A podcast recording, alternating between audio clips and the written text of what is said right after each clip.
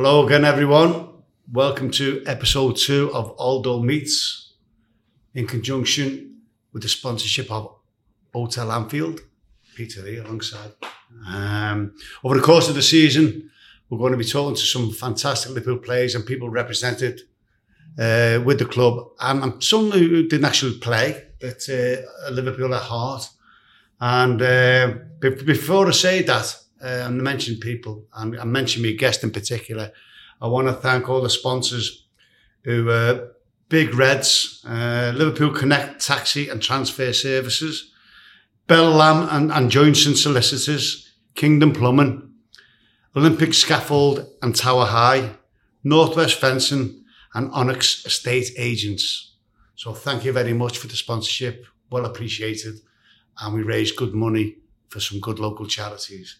Uh, anyway, apart from that, to my left, I've got one of the best players and best p- person, funniest persons, should say, actually, that I've had the pleasure to be alongside in the dressing room. My old mate, my old muck, a great player, Steve Nicol. Hi, Bump. All right, Aldo, you good? Great to meet you, pal. You too, son. Great to see you.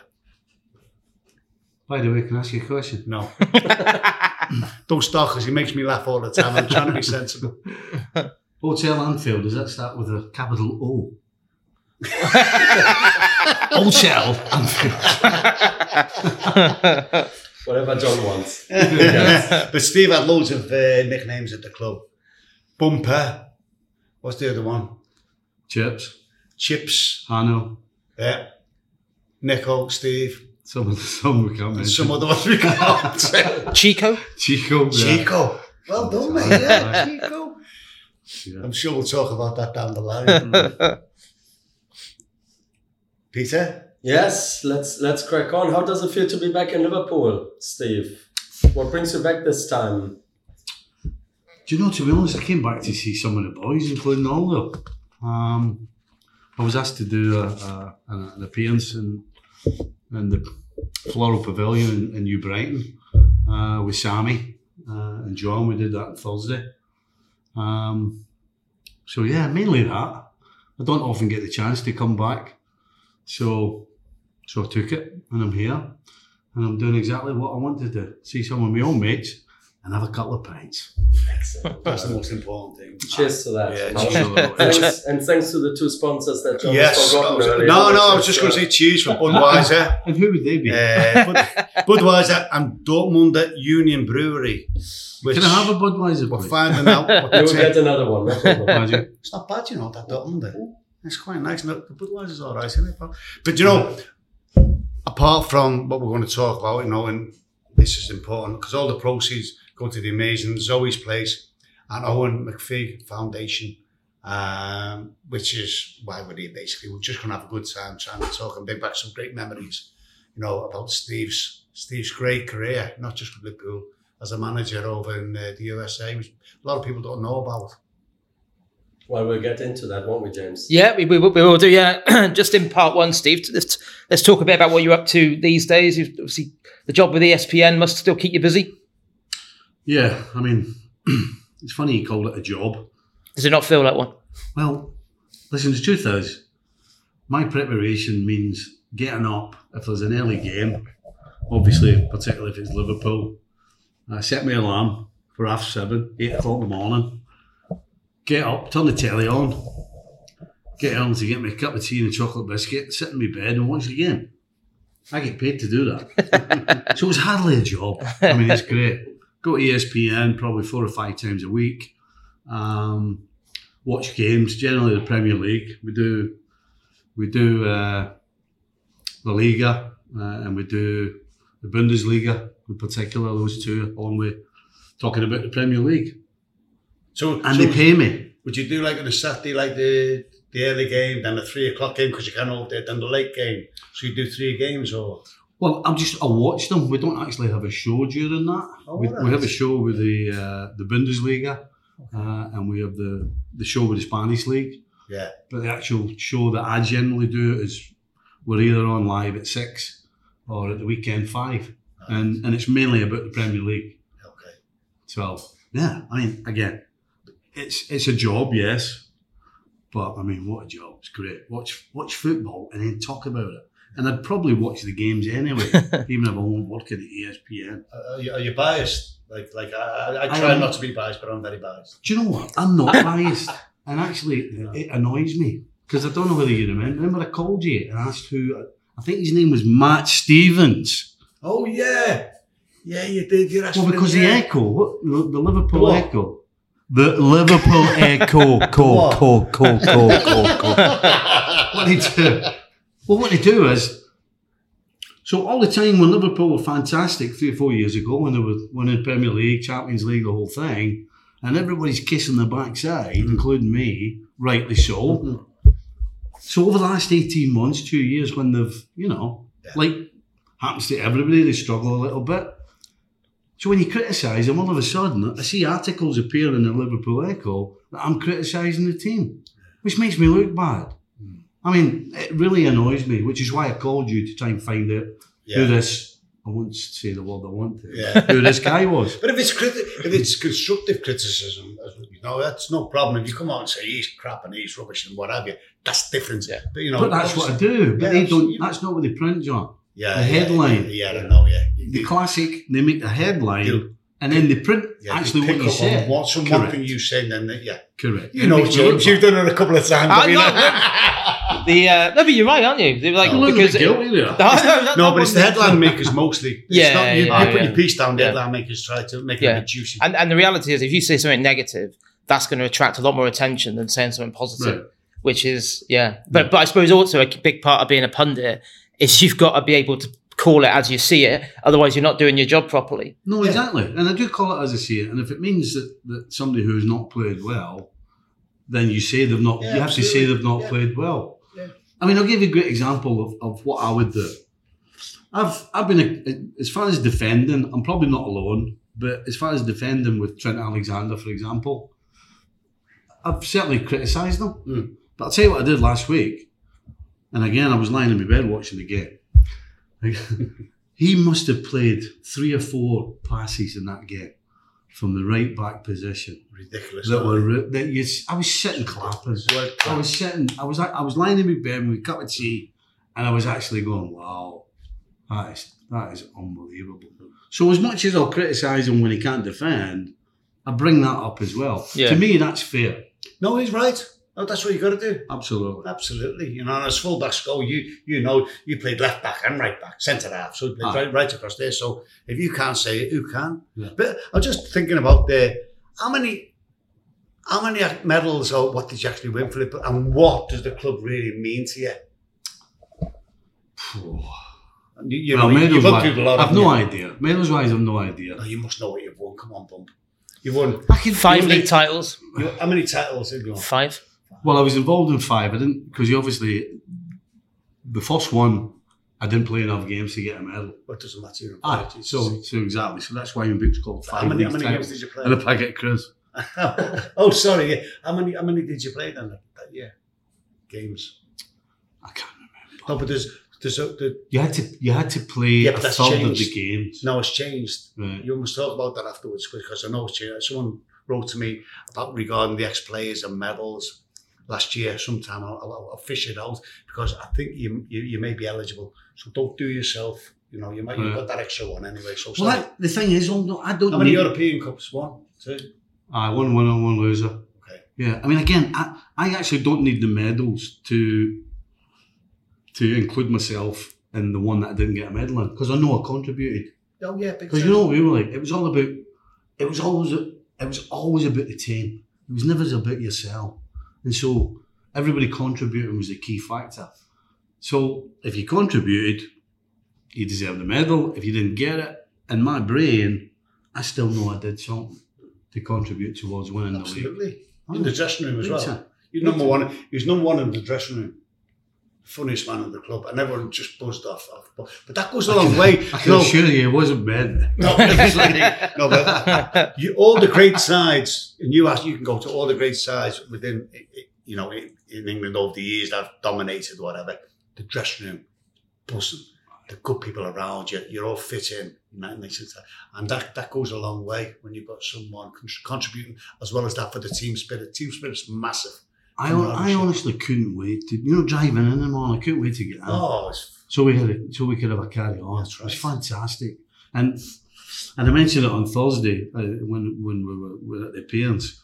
One of the things I think players miss out on today is we used to get on the bus at Anfield and travel to the training ground, and that half an hour was just a carry on. oh, I mean, it was you looked forward to it. It was just a carry on, and, and the, now okay, it's great to have the old training, the brand new training centres, and they have the food, and they have this and that. But that half hour each way, by the way, Yeah. so twice a day, you're stuck in a bus Yeah. with the apprentices, with the reserves, and the first team boys. Everybody at the club is together. So, you, so for an hour a day total, you're all together in a bus. the piss take it was was- ridiculous. It was incredible. It was great fun. You couldn't couldn't wait to get in in the morning and have a laugh. The only thing that was missing was the the Budweiser because you sent Aye. that quick, didn't you? Jesus Christ. We have another Budweiser, please? We're going to bar. sort that out. We're going to sort that out momentarily. But before we go like into the past a little bit, Stephen, about I don't the like that momentarily, but you want imminent. what? Yeah, I'll sort it out. I'll ask the question, let you answer, and I get you in the meantime. so obviously, it's been quite an eventful summer for for Liverpool in the lead up of the new season, which started well for all intents and purposes. But with the kind of let's say somewhat surprising departures to Saudi Arabia, the last minute uh, rumors around Salah potentially leaving. Like, what did you make of the of the summer period at Liverpool Football Club, and how are we set up for for the season? Well, I think the two signings are fantastic. Uh, Mac Allister, obviously, we all know about because of his time at Brighton. Seamless coming in the team. Yeah. But I think the surprise has been Szoboszlai. I mean, the guy has been absolute Yeah. silky. Mm. I mean, what a player. Every single thing he does is is immaculate and he makes it look easy. Yeah. Now, the, the, the thing is not to be, you know, it's four games Yeah. and the guy has been flawless in four games. Mm. So I think it's a little early to start sticking a halo over his head. But I tell you what, if he keeps doing what he's doing, wow, this guy's absolutely going to be a legend at Liverpool, and hopefully he's going to be here for a good ten years. As far as as far as Hendo uh, and Fabinho going, you know, I think we're all looking at last season and thinking, what's the problem in the middle of the park? And the question was always, is it bad form or have the boys passed the best? And, and Jurgen Klopp's not getting rid of Hendo and Fabinho unless they pass the best. So I, it had to be done. And actually, if you think about it, the Saudi money has come at a good time. Yeah. Because you're able to go and spend money on the likes of Mac Allister and Szoboszlai without making a huge dent on what money you have from the transfer market anyway. And if you're talking about two guys who you think are past the best, who are not going to be playing as many games, then it's way easier to, to move them along, getting a good amount of money for them. Everybody's happy. Well, apart from Hendo, it seems. Everybody's happy, uh, and then you can you can make new signings. So I think the business in the middle of the park. I think Endo as well. I've seen a fair bit of Endo in Germany. He's not flashy. He's he's not going to be. Well, not, I'm not going to be sitting in bed clapping like I did with Trent Alexander. Mm. But the guy's going to do a job, and that is get the ball and give it, and, And defend. And defend. and help you, you, you, your centre backs. But whilst we're on, the, on that, I want you to really talk about this because it's your forte. Obviously, our defending, and we've got four defenders now. Obviously, Van Dijk's been hit with a hundred grand fine, and another match which we knew was going to happen. Yeah. You know, should happen to other, other players that, that are far worse than him, but it doesn't. We've made an example of him. Hundred grand, all right, That's it's a lot of dough, but it's Hundred guys too much. yeah. ridiculous. Aye. But where do you see? I think the next stage now, the midfield is nearly sorted. I think we Yeah. did. We did. That's wait and see the defensive midfield player. Another one may come in, or Bajcetic may may may evolve. But where the defence is concerned, that's going to be the next step because we're up- top, and I'm sure we're going to talk about Mo Salah mm. down the line. But defensively, how do you see it Defensively, right now, I'm stuck in between making in the next twelve months? in the next twelve Next- months. you know, going forward To after honest- next year, after next obviously next year and the way this. To be honest, Sean, I'm looking at the next six months. I think, I Yeah, think because because we've had we've had a couple of seasons where the defence has gone from being completely and totally and utterly rock solid to being vulnerable. Yeah. And I think we're coming. The time where it's been vulnerable has has lasted too long. And when it lasts too long, it then becomes a question of well, there's only two things can happen. Either there needs to be more work done as a unit, Mhm. or you have to start looking at the person in the Mhm. jersey. Mhm. And I think we're coming close to looking at the person in the jersey, to Yeah. be quite honest. Because you can't, as, as good as Liverpool look going forward, they'll score goals. You you can't you can't win the Premier League or anything else if you're having to score three or four goals because you only lose two or three. You can't do that. So Jurgen's got the toughest job of the lot. Trent at right back. Trent with the ball at his feet It's fantastic defensively. We know every man and his dog knows that it's not his forte, but they have been able to compensate for it previously.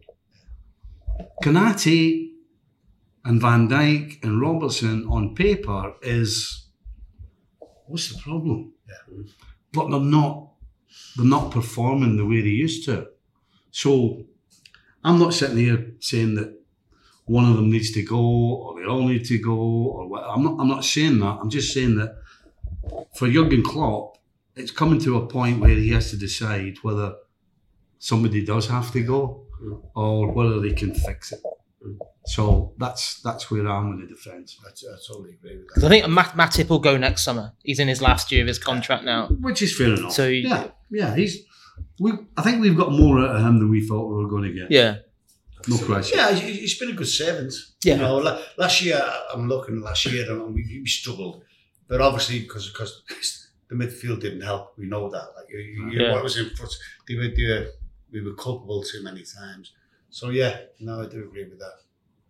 And what about what about Mo Salah? Or did you, do you think Liverpool did the right thing, digging their heels in and just saying not for sale at any price? No, I think everybody's got a price. I think you got to look after the club, you know. And and I've said it on on the show I work on with ESPN a lot of times recently because it's it's a question that everybody's asking. Yeah. You know, when, you know when when Ron Yeats left and Ian St John left and Keegan left and Yeah. Kenny stopped and all those Steve, stopped Stevie J. and Fowler stopped and Owens. I mean, I, I can keep th- throwing the names out. no one's bigger than the club. Nobody's bigger than the club. And if you're going to get, I, I, I said 150 mil, but if they're offering 200, I think you take it. But even if you haven't got time to replace him. But you've got, I think you've got replacements. This, if there was a, if there was ever a time where you could let one a, a, an important player go because of the money to take care of the club and the team going forward, it's now because you've still got four talented players. I mean, Ben me, Dope, Ben Doak, by the way, he's, good, he's, he's a good player. Right, so I, don't. I, I haven't seen much of the Like, job. yeah, very, Yeah, very good, mate. Yeah, sorry, sorry. I, no, Yeah. no, I haven't seen much of him. But you know, See- instead of having five for three, you've now got four for three. But but again, it also it also might be good for Nunez because I think Nunez needs a, a run of games, and it looks like he's not going to get it right now for some reason. But if Salah was to go, and you get two hundred mil, I take the two hundred mil, and I say to Nunez, right, you play centre forward for the next ten games, unless you're injured or get sent off or whatever it is, and then and then you'll really see what we've got. Because right now we all understand he's talented, he's raw. You don't want anything to do with this guy. You don't want to play against Nunez. If I'm playing centre back, I would play against Jota. I'd rather play against Gakpo. If Nunez is starting, I'm like, oh, God, I'm in for a tough time today. Not that, and that's all due respect to to to, to Gakpo and, and to Jota. Yeah. They're good players, which I have no problem if one of them plays if Salah goes, they, but they, they, Nunez has they to play. play. They play like they come off and go that way. It's when they're going against that way and going into you and beating you in the air, and, and, and that's what Nunez gives you. And I totally agree. He has to be given a run of games now. We have to stick with my my my philosophy, my forte on it is we've got to stick with him now for the next 10, 12. Unless he goes on a drought and we lose games, you change it, but that won't happen. Uh, Lewis, um, you've got Mo and him for the next, and, and, and he will develop. He'll score a lot of goals, But my stance on Mo, a little bit different to Steve. I, I Mo, Mo Salah now, and I have to say this because obviously it's the pod, me podcast. We've got the Koh-i-Noor diamond, which is the biggest diamond in the world. We have that. The best Muslim player of all time. At the moment, the best Muslim player. He's 31. He can play in this league till he's 35. He can play in their league till he's 40 years of age. He's so super, super fit.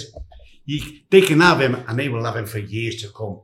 He's worth ridiculous. I'm telling you now, when you left on his contract at the end of this season, he'll be worth 250 million. You get 250.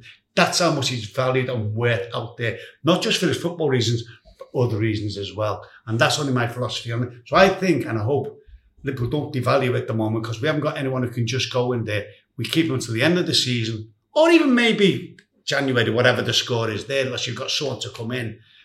Liverpool can then go bang bang and get two of the best players on the planet, 100 grand each, whatever it is. And I don't know where they are at the moment, but that's my, my that's my slant on, the, on, on the way it stands at the moment. I like- him.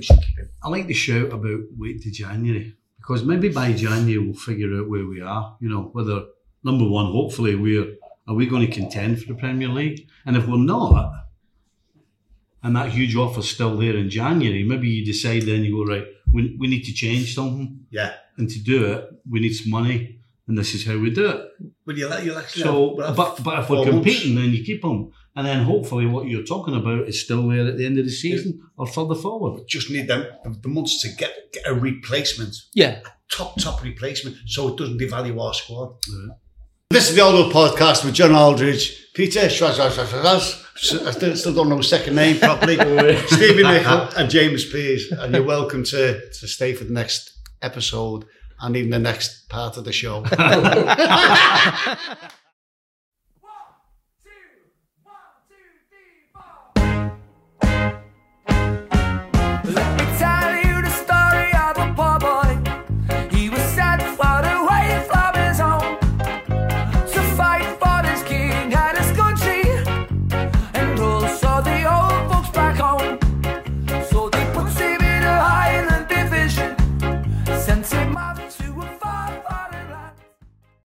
Let me let me take you back to October 1981. You're, you're 19 years of age. You're playing for Ayr United in Scotland. And Bob Paisley signs you for 300,000 pound. What was what was that period like for you? That's a lot of money then. Do you think about it? Yeah. That was a ri- right for you, Bob, then, you know. So it's uh, it must have been a lot of pressure, mate. Can you say that again? you can't you remember what was that. Because you were like you for were playing. Uh, that, would have been part time, was it? 'Cause you when you were a Yeah. labourer as well.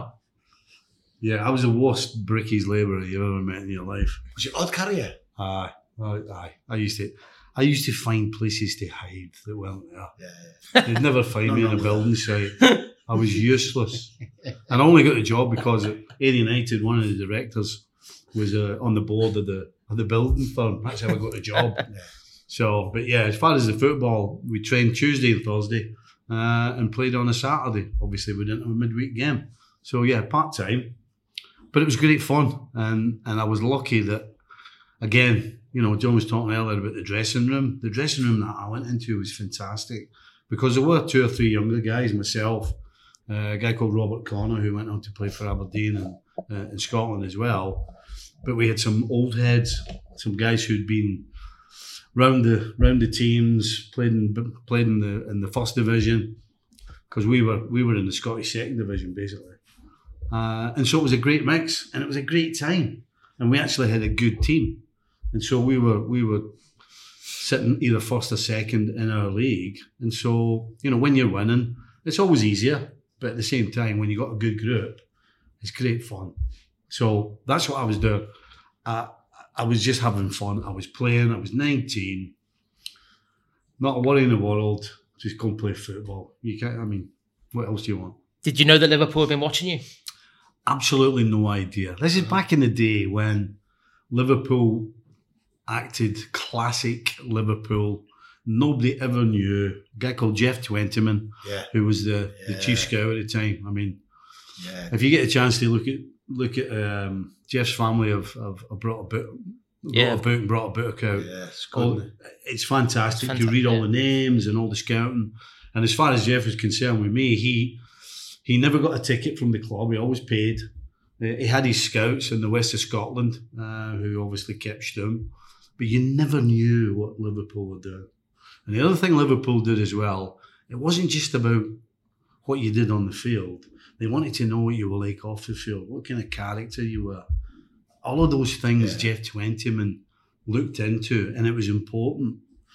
And when I got to Liverpool, it's easy for me to sit now and look back and understand it because I didn't at the time. But I went into a dressing room at Liverpool that was together, that felt the same as the one I had just left. And But, but, but also you had massive Scottish Scottish influence. Aye. Jocky Hansen, Kenny, Yeah. Suey in particular. You know, lots which must have helped you some way or form. Yeah. absolutely big time. Yeah, big time. No, they looked they looked after me. They, they wound me up and took the mic relentlessly. but but they but but they looked after me, um, and so yeah, it's it's it's it was huge for me. Just just to be transplanted from Ayr United, a little club in terms of world football. Most people wouldn't, wouldn't have any clue to go to the European champions in Liverpool, and for it to seem as though it was all it was normal must seem crazy to somebody listening to me right now, but that's what it felt like to me. I felt as though I went from one dressing room into the same dressing room. The only difference was better players, European champions, bigger expectations, but again, most importantly, a dressing room that you just wanted to be in. I mean, that's that's huge for anybody. Yeah. And, and your digs just a stone throw from down Anfield Hotel. Yeah, wasn't can you imagine Anfield. that? Can you He's imagine? just up here. Yeah, we Can just you- drove on the way in. You showed me the house just where the around the corner where the Bobby Firmino mural is. Well, I, I stayed in two places in Anfield Road. The first one was my digs when I came on my own, and I stayed with the Pikes. Um, Bunty and Ed, they used to babysit for us. Later on, we had kids and the whole thing. And then when, when I moved out of there, me and Eleanor had a flat on Anfield Road. We had the top flat. There was people below us, and we shared the bathroom, shower, and the whole thing. I mean, can you imagine today? signing somebody and saying, "Yeah, we're going to put you in digs with a family," they'd be like, "Hey, what are you on about?" But again, it was great. It, it felt normal at the time. Absolutely. And then uh, the double winning team, 85 86. I must confess, a little bit before my time. I was born in 84. Just thought I rub it in, John. But, yeah. Yeah, you used to have the mouth paper round in your journey. anyway, Kenny uh, was now uh, the gaffer. You Yeah. didn't play with him anymore. You actually played for him in a in a in a sense. And uh, just to top things off, you won the league just ahead of Everton, won the cup, uh, beating Everton. Yep. So that must have been quite a mind blowing season for you. Well, around Christmas time, we were actually Struggling, man. we were about I think it was about nine points behind them, ten points maybe even, and we had fourteen games left. So at that time, it was looking like we were going to be second, and then we were going to win the league.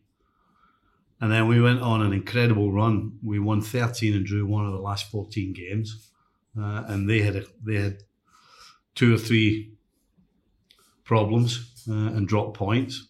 And so basically, going into the last game of the season, Chelsea away, we got ourselves in a position where we had to win to win the league. Can I just stop you? And you don't know this, but on that Wednesday night before you played Leicester, Liverpool played Leicester. Did I? Everton came to Oxford, and I was doing to Tam lads, we've got to win it. Liverpool, we've got to win it. yeah. I'm saying to the lads, please win it. For... Anyway, because long story short, little Les Phillips, me, me, me mate, scored with about three minutes to go. Um, we won 1 0. The lads, we all went out. They took me out into town because actually gave Liverpool an opportunity. Because Liverpool beat Leicester that night, didn't they? Well, I remember the crowd. I remember the the, the roar because you know when you get to the the, last two or three, radio's on, yeah. when it's really close, and you get to the last two or three games of the season, the roars have got a different tone to them. And as soon as they had scored, this roar came from nowhere. Because we had got ourselves ahead. And I tell you what, if- listen, this team could play. But I'll tell you what, it could shut the game down for fun. We could we could kill games, keep the ball, just slow it down. I mean, you talk about professional, big time. And so when we were ahead, and then we hear this roar, and you instinctively know the tone of it, and you're like, right. And I got to tell you, very few times did I ever lose concentration And again, but I remember for a couple of minutes, just just losing it a mm. little, thinking about it because you recognise the roar, and then get back into it. Otherwise, otherwise something's going to happen. But yeah, phenomenal. Remember it well. but you still had to go to Chelsea away. Well, we still had to go and win the Chelsea away, yeah. Aye, Yeah, which wasn't easy. But again, got ourselves ahead. Surprise, surprise. Kenny scores a goal. And once we go ahead again, we we know what we're all about, and we just shut it down. Talk com- I mean, professional, completely different to when Aldo and Barnesy and Peter came and, and we Roy. It was a completely different way of playing. But that side, the way we played then, I mean, totally professional. And how do you feel like the relationship sort of between Everton and Liverpool has developed? So back then, um, it's it's become a little bit feisty, certainly between supporters. The last few derbies, maybe it's also because Everton is doing is in a very very very very difficult situation, as we all know, on and off the pitch, and that might have something to do with it. But how was it back then versus today? In It was, a, it was a friendly derby in them days. It was a friendly derby. You have to say. There was a lot of respect. Yeah, yeah. it. Unfortunately, and for the city, as great as our city is, it hurts me to say, see what's what's evolving and what's happening. Yeah. You know, horrible, the horrible. It's, it's just it's not the way it used to be. Unfortunately, I don't know where it's going to go. I can't see it getting any better. That's for sure. No. Uh, not this season, from Mm. when we look at what has happened so far at the beginning. So would you socialise with the Everton boys back Absolutely in the day? Yeah. not. No. No, no, no, it was, it was it was it was weird because I mean there was three or four places you would go: Snobs, uh, the Conti. Um, I always loved the tune. right, so you got it was all the same places, Yeah. And so we'd we'd be in there and they'd be in there as well, diff- but they'd be over there and we'd be over here. Like different nights in in them days. Like a Monday night was like Toad All, wasn't it? And Told all high. Tuesday was the, was the Continental night, and then Wednesday night was the one over in Birkenhead. Oh, you on it, and then they all had different nights. So the, the, the in crowd would go all every night, go out Aye, all these over the. Cokie. And, The coconut, Coconut Grove. Grove was every night? I think. Jeez. Yeah. The Cokie, yeah. So yeah, so no, Uh, it, it, it was just no. It was like hello, yeah, that it. respectful, but that was it. and yeah. that was it. I've got I've got to say though, people won't know. I'll certainly. So we won the league. We beat Chelsea last game. Kenny scores a goal, one 0 Thank you. Cup final, FA Cup final, as in Everton. Now, some genius at the council in Liverpool, this board or whoever it was, came up with the idea that after the cup final, we come back to the city Oh, yeah. on the Sunday, and both teams would be paraded round the city. Yes, not good. Now that good, that would have been a good that would that would have worked had we had we won a trophy and they won a trophy. Yeah. Yeah, yeah. But what didn't work is us winning both trophies. Yeah. I never I meant can't- to be. And, Funny and by the way, not on, not only so we met at the airport on the Sunday. We obviously had a great night out. Uh, mm. I'm not so sure what theirs was like. We met at the airport, and both teams got on two planes mixed up. So half the Everton team and half our team got on one plane, and then half the same half got on the other plane. So I'm sat on the plane with Gary Lineker and his missus sitting over there. And there's me and Eleanor here. And then there's like Big Al and his missus, and then there's there's Neville and his missus. I mean, it was like, and of course we, we're like that. we're, all, we're all humming the Continental tune. And they're sat there like they're sat there Oh, like that's death so warmed tough for them, isn't it, when you think about it? So then we got off the plane at, at Speke. There's two buses. There's a bus over there with all kinds of trophies on it. And then there's a bus over there that's just a bus. So Just a it's just a bus. and a dog, and a dog. So of course we, we all get all, we all we all on the big red one that's got all the silverware shining. You can't see for all the glistening and everything. And then we're front, we're first, we're front and centre. And you got this tugboat behind us, and they're all like that. now, f- fair play to the Evertonians, they turned out as well to wave to their team. But I just can't imagine how they felt. it's a- Wait, again, That's horrendous, by the way. yeah. The Oh, players, and can't you know, that's just so, so hard. That, Oh. Wow. some balloon come up with that idea. Some balloon. and Yeah. it was a balloon, by the way. I've got a good idea. oh, well done, Charlie. That sounds great. Let's do that. So, so 85 86, obviously, an unforgettable season. Kenny's taken over as, as manager. Just going back, to your breakthrough year was obviously 83 84. Yeah. What, what was Joe Fagan like to play for? Because it always feels like in Liverpool's history, maybe the achievements of that year don't get the recognition it deserves. The fact you won the league, Aye. the League Cup, and the Treble, yeah. European Good shout, that, James. Yeah. It's like, um, um, yeah, and especially what was that like being part of that achievement in Rome? Do you know the, the, the move from Bob to Joe was seamless, as it was from Joe to Kenny? I mean, it was seamless. It was just a continuation of Shanks to Bob to, to Joe Mm. to Kenny. Basically, those four just they were they were a mirror image of, of, of, of the whole thing, the whole club. So nothing changed. Although the managers changed, nothing changed within the club. We still trained the same. We still had the same philosophies. We still had the same culture. We still had a great time. Nothing changed. And so it's it's hard. It's hard to give enough praise because we all saw what happened with Man United, for example, when Fergie left. Mm.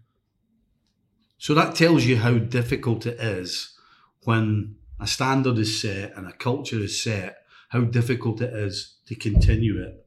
Mm. But yeah, Liverpool did. but yeah, Shankly did it, it, Paisley did it, Joe did it, Kenny did it. I mean, that's all you need. Just look at look at Man United after Fergie and look at Liverpool after Shankly. Yeah. That tells you how great Yeah. those three guys were. Which does beg the question, and it's entirely not in the script, but uh, what Liverpool is going to do one day when the big man leaves. Because, in terms of, there's something to be said for continuation, for continuity, I mean.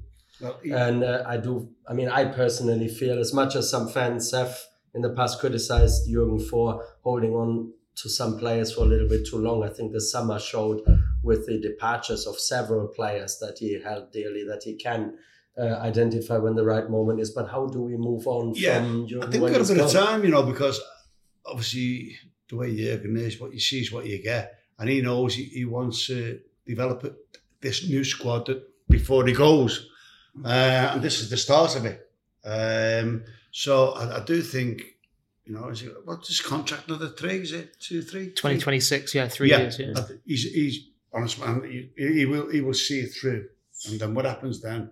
He might get your team Germany out the shit where they are at the moment. But anyway, We, we need him sooner than that in Germany, but I- I'd rather have him in Liverpool. by that time he will he will have us in a good place.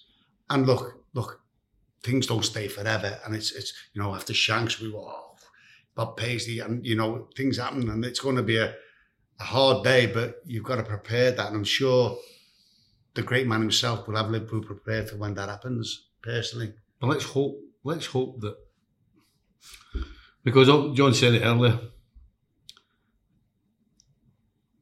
or it might have been the other night because you know we were together the other night.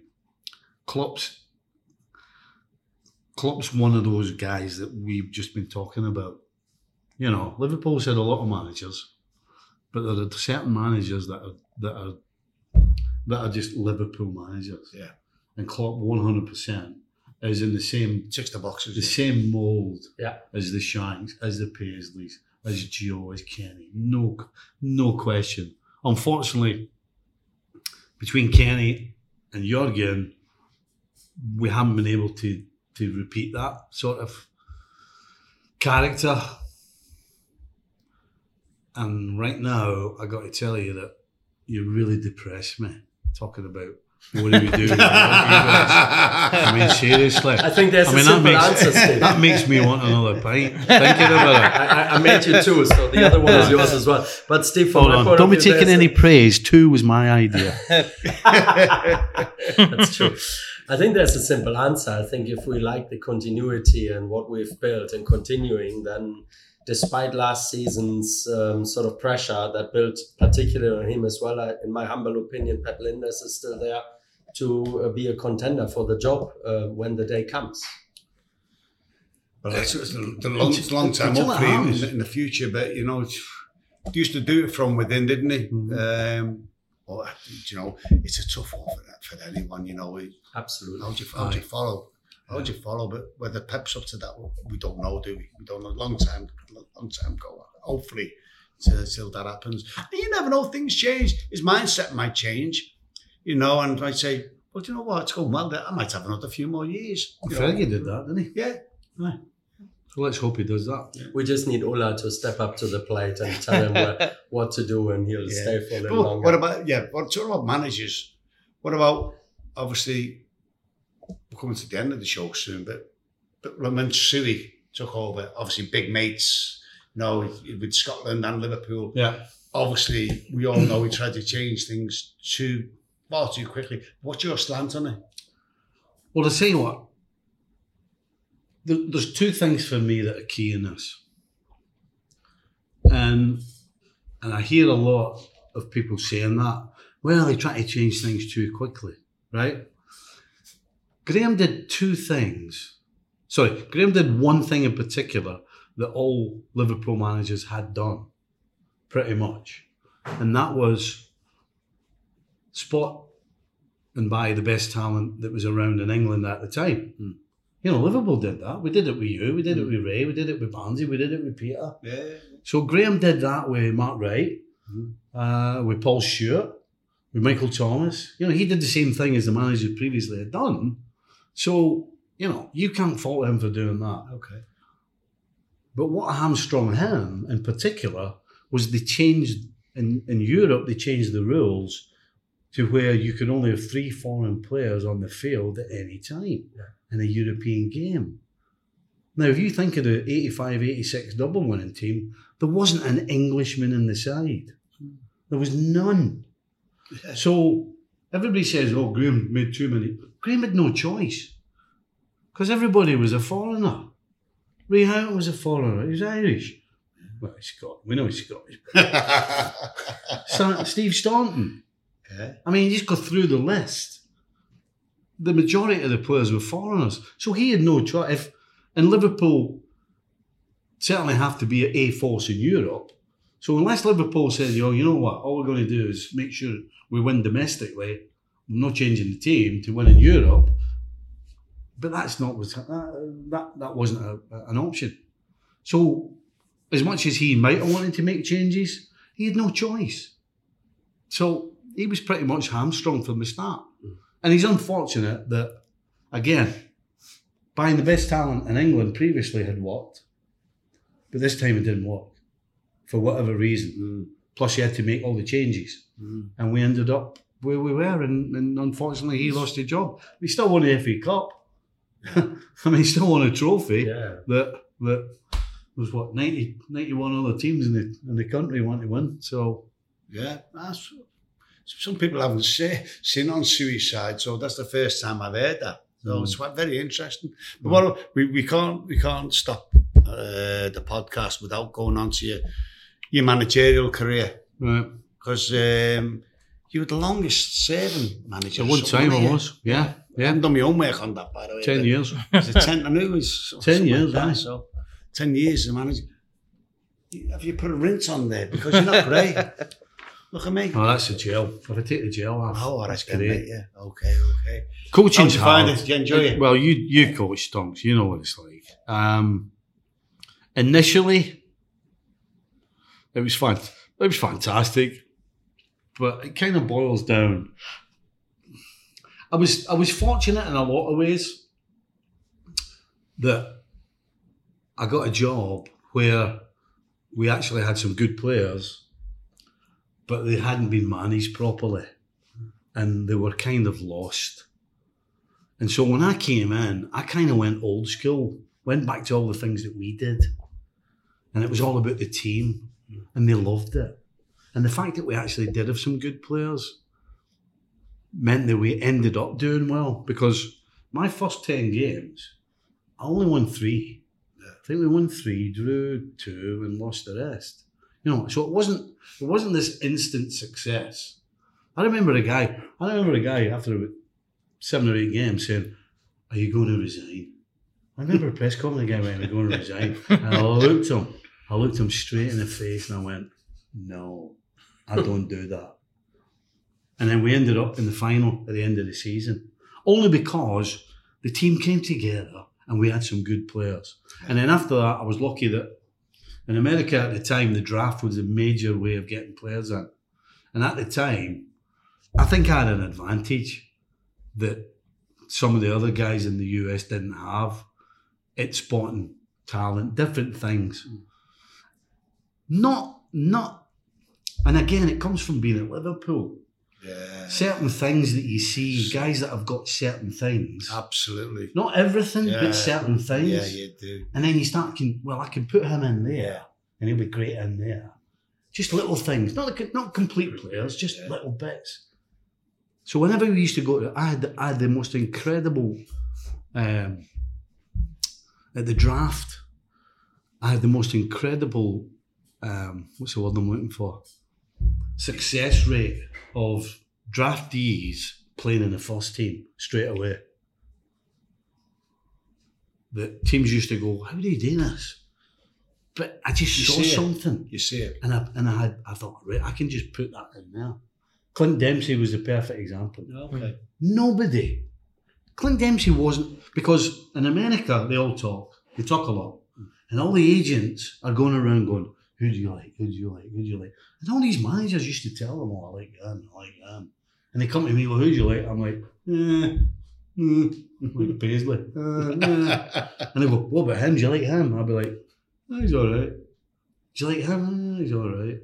And I used to do stupid things. Yeah. So I'd have a piece of paper at the draft and I had my own little thing. You know, if there was somebody I liked, I would just draw a little circle with a darker circle in the middle.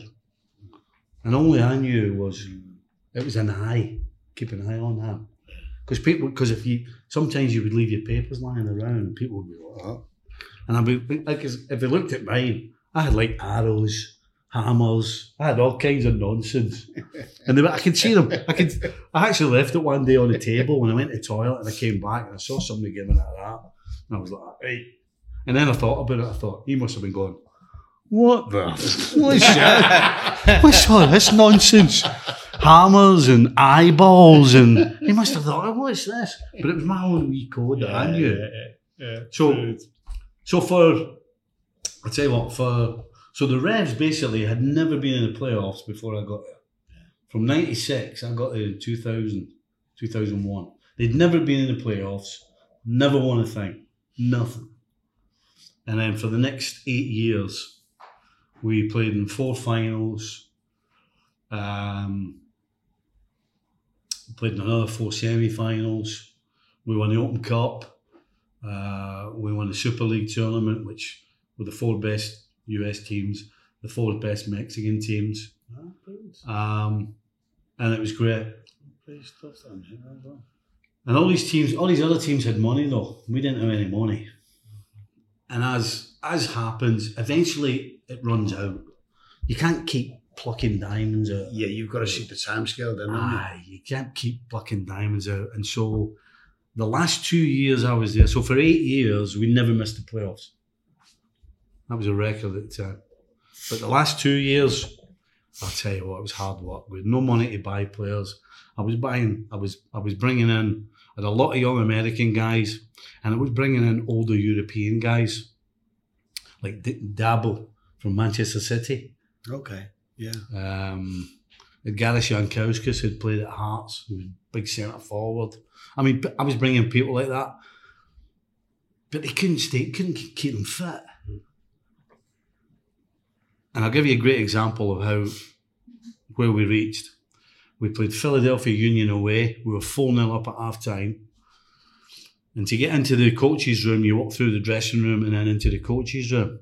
And I go in the dressing room, and of course, the lads are all like, what the hell wrong? And I got in the dressing room, shut the door, and I went, I turned to Miles, a guy called Steve Miles, who was my, my assistant, and Remy Roy, who was my goalie coach, and I went, this ain't over, by the way. Mm. Because I knew what I had Yeah. wasn't good enough. And by the way, we drew four all and we hung on. We drew four all. I think that was my last season actually. And by the end of the season, I was driving in and I didn't want to go there. Mm. I, I was driving in, I was getting to the stadium and I'm like, I don't want to go here. It was horrible. It was awful. I was on blood pressure tablets. Never, I've never, been, I've never been on a tablet in my life. I was on blood pressure tablets. That's how bad it was. Because Saturday night when you've lost is the worst night Oh, of the tell me about it. Yeah. Oh, the tell me. worst night of the Ah, week. You're up all night thinking about it. It. And add to the It's a good excuse to have about four or five pints, that though, isn't it? To Oh, make I- you I- sleep, innit? at least. and the worst thing as well is that you can handle it when you're winning because it's a 24 7 job. You're thinking about it constantly. The phone's going constantly. You spend more time as a coach sorting out other things other than the football as well. Absolutely. It's, it's just all encompassing. Mm.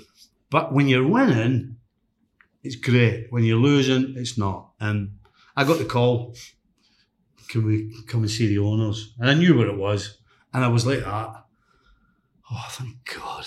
I was like that. I go in the room. so there's Robert Kraft and Jonathan. Um, and we sat down. And uh, Robert, who's the dad, started. He goes, You know, we've really hate. And I went, Stop there. I says, Hey, don't worry about it. I've had a great time. We've really enjoyed being here. It's been great. It's time to move on. Don't forget about it. I'm good. And that was it. He just smiled. Shook hands. And off it, off it popped. Paid you, paid you up in full. Well, the best, that's the thing. So Robert said, he said, obviously we'll pay up your contract. Yeah. Right? Only two weeks left on my contract. oh, it's Ah, so generous. so generous. If ever so you wished they'd got rid of me two years earlier. Don't worry, we'll pay up your contract. I'm sitting there going, I'm sitting going, there's only two weeks left. So did you know then you were done with management? Were you, were you ever tempted Well, in the years since to, no, to I go didn't. I, no, I didn't. I did because I always said to Eleanor, because when we were struggling, so Eleanor and I used to uh, we used to do a talking in the bath. So we had a big tub. So we used to fill it up and we'd sit in the bath. I'd be up one end, she'd be up the other end. Water obviously overflowing out the end. the, two, of us in it. and I kept saying to her, because she's going, oh, well, the team's not doing. I said, look, I'll get another. I've been here 10 years, done a great job. I'll get another job. Yeah. Somebody else will want me. So I was like pretty confident. Holy smoke. On that note, thinking about bumping in the tub with his missus, this is John Aldridge and all those oh, podcasts God, yeah. with the great Nick Homie, mate. Bumper, chips, call them what you want. James Pearce and Peter from the Hotel Anfield. One day I'll get his second name right.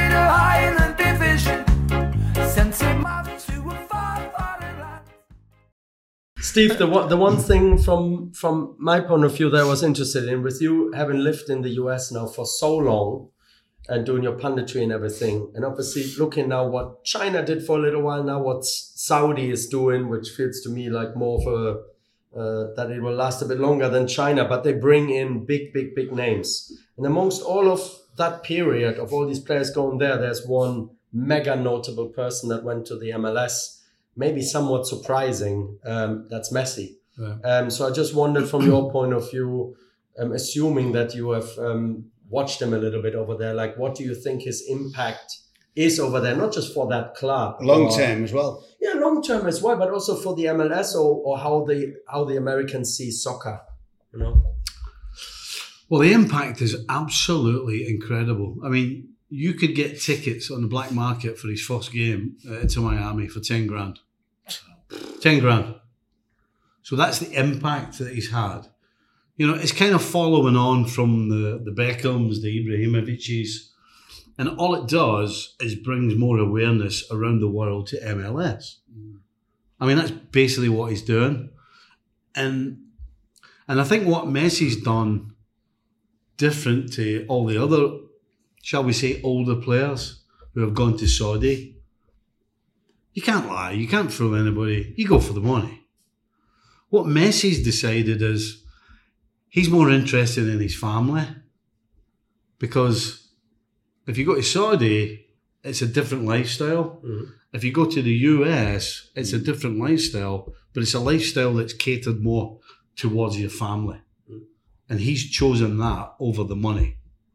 Now, you can argue that he's got enough, but you could also argue that the majority of the players that have gone there, you know, Ronaldo and, and others, probably should have enough money to last them anyway.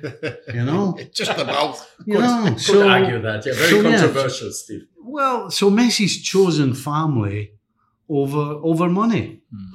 and I think what he's finding out, he I I would guarantee, I would bet anybody that as far as professional satisfaction, he's getting way more satisfaction out of playing than anybody in Saudi Arabia. No question. That's a good point, yeah. No question. That's a good Yeah, point. no, no, I, I can I can see that. I mean, we might have the opportunity to ask someone the question one day who follows the Saudi league a little bit more and see what their impressions are on some of the players that went there. But yeah, I think the deal that Messi seems to have cut himself, including some sort of ownership of the club as well, right? I think it's not just uh, money, right? From what I heard, it sounds Well, like it's to do uh, with the TV. Apple has just taken over MLS. ESPN that I worked for had uh, uh, MLS up until last year, Mhm. uh, and Apple decided to take it over. Yeah.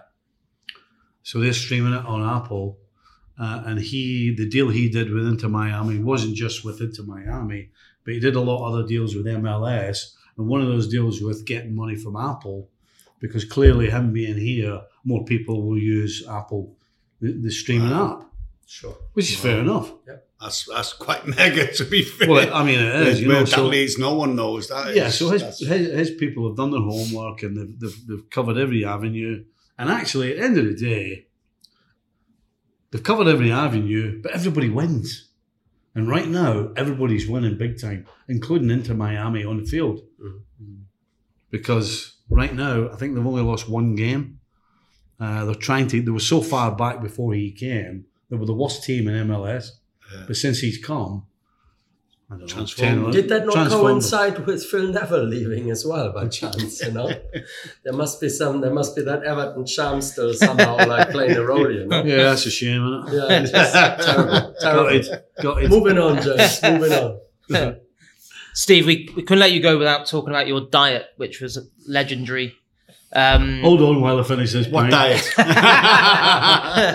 now, I want to check whether this is true or not. This is what someone sent me about what you would usually consume the day before a game sausage and mash for lunch, two bags of crisps and a can of Coke snack, fish, chips, and beans for your tea, and then a club sandwich with a pot of tea, a pint of Coke, and six bags of crisps. and you've missed one now. The Penthouse magazine.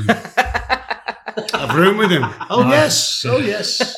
Oh, I, Is that still a thing? oh yes. Uh, Is it? Yeah, you know. It's know. true. yeah? It's true. Yeah. What's the Penthouse? Well, it's one of them anyway. wasn't it? I mean, Let's stick with it. Escort, Fiesta, you know, For the younger you know, listeners, we'll Reader's Wives, you know. I must admit, I never recognised any of them. is that vaguely about right?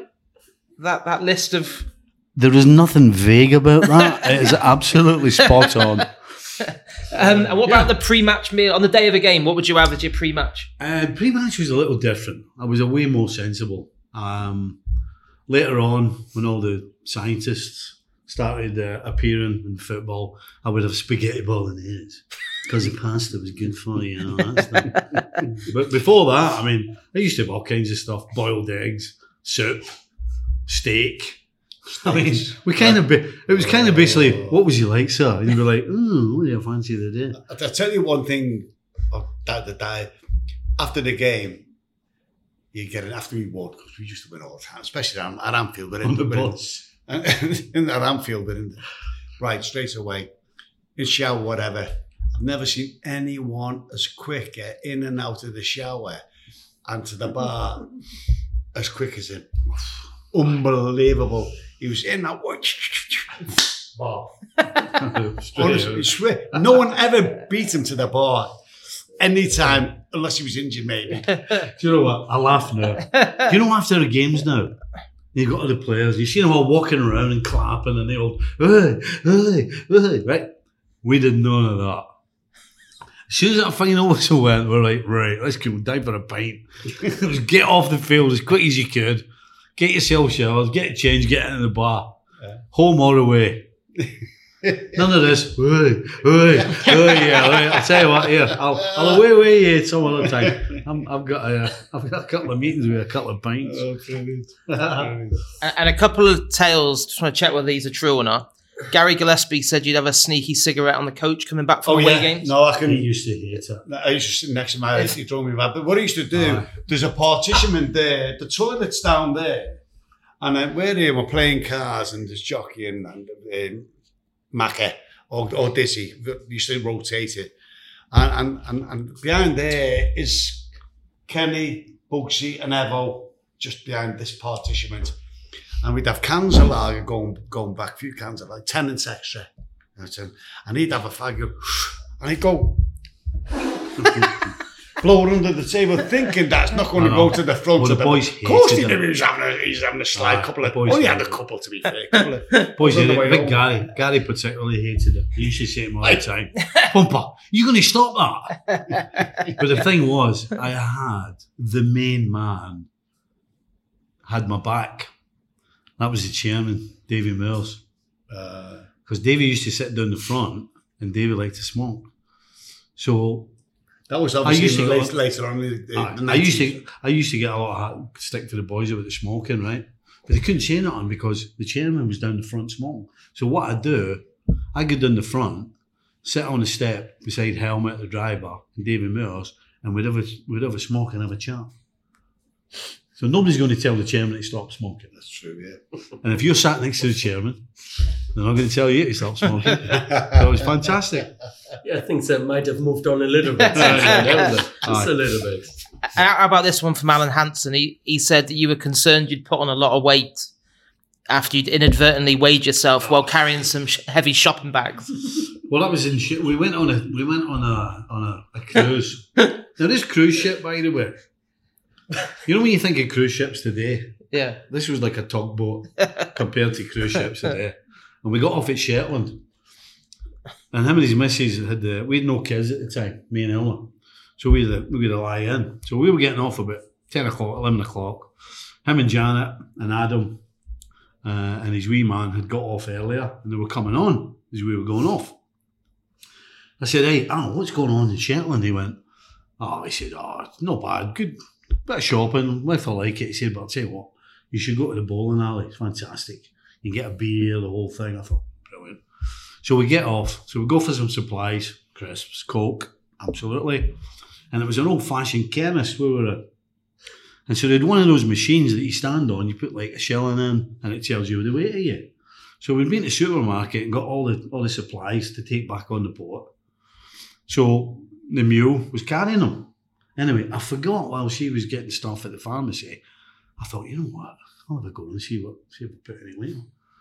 Stick my money in, and I'm standing there, and it went. And it went. Are you Jan Molby? so anyway, so I've gone, what?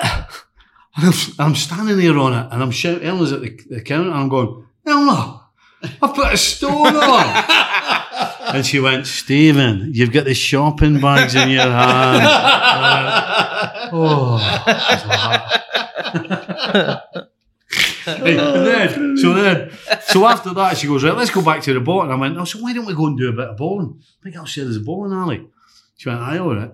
So we're walking around, half an hour walking around, and I'm stopping everybody going, excuse me, can you tell me where the bowling alley is? And they're like, bowling alley? What are you talking about? And I'm like, all right, doesn't matter. Stop another one. Excuse me, can you tell us where the bowling alley Anyway, must have done this with four people, and eventually we went, Hansen's wound me up again. There's not a bowling alley at all. it never ends, does it? oh, brilliant, brilliant. Last but not least, we've got our quiz. Yes, yes, we always do a quiz at the end with our superb guests. But before that, I have to say, see this. This is the same top. Obviously, Steve's not got us on that we had in the '89 Hillsborough. Before we warmed up, come out with these tracksuits on, and I've kept it ever since. Stonks, we're on the radio. It just, it ju- I, I know, but we're not. We're, we're on the YouTube television. as well. oh, I'm sorry. Oh, I didn't, I didn't know that. You should have told me It that. still fits. I can breathe out. It does now, fit as well. That's it just, amazing. just about. It does fit. To But this quiz is six questions. The reason it's six questions, as I said last time, is it's because Liverpool have won six European Cups, Champions League, call them whatever you want. Not one, not two, not three even. Six questions, and you're going to get them, mate. No one else has won it six times. Can I ask you a question, Aldo, mate? before we do this? Yeah. I was asked a question a couple of years ago. And the question was Would you swap one Champions League trophy for being invincible? Now, my answer was yes. What do you say? What's invincible first? Not losing a game all the way through the season. Oh, Jesus. And I said yes. And the reason I said yes is because, well, if you've got six, no. there's only there's only two teams in the history of football that have done it. That's Preston and Arsenal. Wow. Right? Yeah. Yeah, but that was well, that was eighteen hundred and seventy four or something. Yeah, but it doesn't. matter. I mean, two teams in the history of football. Would you not rather be? Would you not sacrifice one no, to be one of those three? no. I'd still rather have double the amount that Man United have had. All right. Agreed. So, yeah, so that's what. So All that's, right, just wondered. A good question, though, man. Thanks, John. Anyway, if you do well in your six questions, though. Oh, yeah. Right, Steve. Number one. Here we go. You made your Liverpool debut in a goalless draw against Birmingham City in 1982. Which future Premier League manager was in the Birmingham team that day? Oh. Which future? He went on to manage in the Premier League. And was playing for Birmingham. Yeah. Eighty two. Um, I'm thinking, what's his face? It was at Norwich and Portsmouth. I think I could be wrong. It was at Watford. Left footed. You don't know, do you? Nah. Alan Curbishley. Oh, obviously. That's a tough one, you know. Aye, that's, that's, That's a tough. James, that's tough. That. This one's easier. This one's easier. Number two, when you signed in October 81, you were the second new signing for Liverpool that season. John McGregor. No. No, okay. Who, Sorry. you have a- you have a- All right, but no, no, No, finish the you- question. Who- I just coughed there. didn't Who? it? The other one arrived from Brighton for oh, nine Oh, hundred Michael thousand Robinson. for nine hundred thousand Robbo. pounds two months earlier. Robo. No. I, I thought. Oh, so. on. I'd have gone uh, From Brighton, hold. From Brighton. Mark Lawrenson. Mark Lawrenson. I'd have gone Mark Lawrenson. We'll give you that. We'll give you that. exactly. You know, third time. Well, it wasn't wrong. Rob was Jesus. signed for Brighton. You get out. So you just that's a lots big of guess. other names first, but To be fair, I should have calmed and let you finish the question. Carragher, how many did Carragher get right? Four. I think you got four. Was it four, out of six? So- it's been five pints too. Yeah. be yeah, you've had a couple of pints, mate. You know So what? that's all Between five and ten pints, you can't beat me at pool. Got no Right. table, but next time. Steve, you are joint 19th on the list of Liverpool's all-time appearance holders on four, six, eight matches. Hmm. Which legendary goalkeeper from the club's history are you equal with on games played? Is he Scottish? No, he's from Belfast. Northern Irish. He was a few years before you.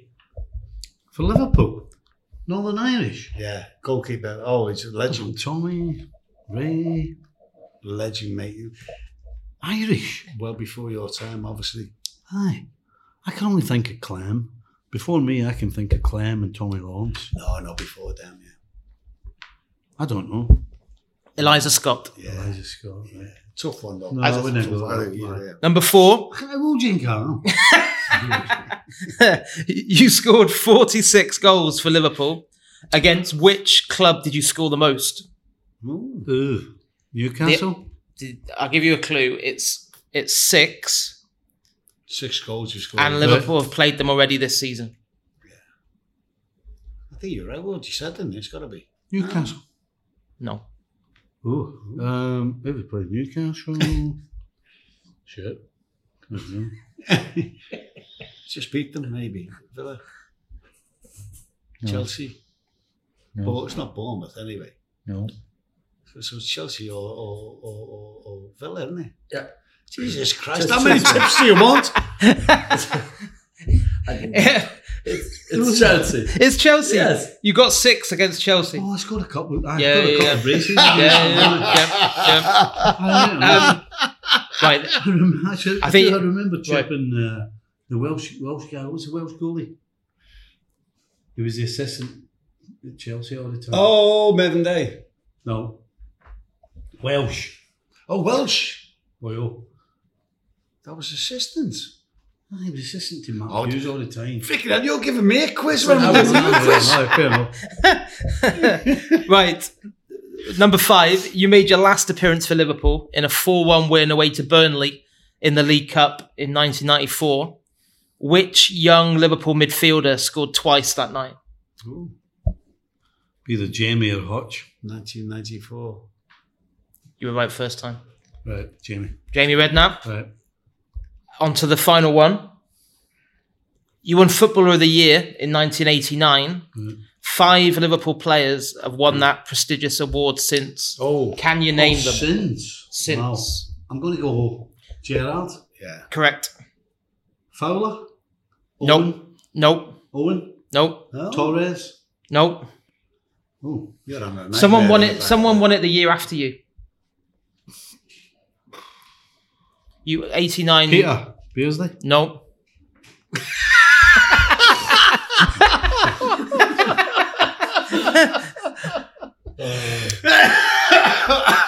You've set the bar on this. quiz, by the way. I told you before I'd not get any right. Give me a clue. Um, It's got the same Oh, you name should- you should Yeah, get it's them. got the You same- should yeah. get them. You should get them, mate. Honestly, they- it's a doddle once you've seen him. Rushy. no. Go on, keep on going. Go on. Same name as him, but not him. That's a great clue. Same name as him, but not him. He, Oh, he signed. John. He signed a few. John. He signed a few months after Aldo. Yeah, you know that. God, you were there at the same time. Barnesy. Yeah. Yeah. So Barnesy won it in I said 1990. Barnesy before. I never He heard was you the say first one I Barnesy. said. No, no, we've got a camera to prove it. right. We need VAR. VAR needs to take a look at that. I'm going to go Gerrard. Yeah. Correct. Fowler. Nope. Nope. Owen. Nope. No? Torres. Nope. Um, cameras do lie, by the way. Right. So we've got Barnes. we've got Gerrard. Yeah. And the other one's quite recent. There's two quite recent ones. It should easy get. Jeez, we've been talking about it. Suarez. Y- yes, Yes, Suarez. you're there. And then two more recent than Suarez. She's been talking for him af- after show about him. Van Dijk. Nope. We haven't even mentioned Van Dijk. Come on. Salah. Yes. Yes. One more. Can't believe it. Who has just recently One gone abroad, One very more. far away, where it's very Talking of- hot Yeah. and stuff. The Any Saudi. I don't more know. Playing in playing in Saudi now. Manny.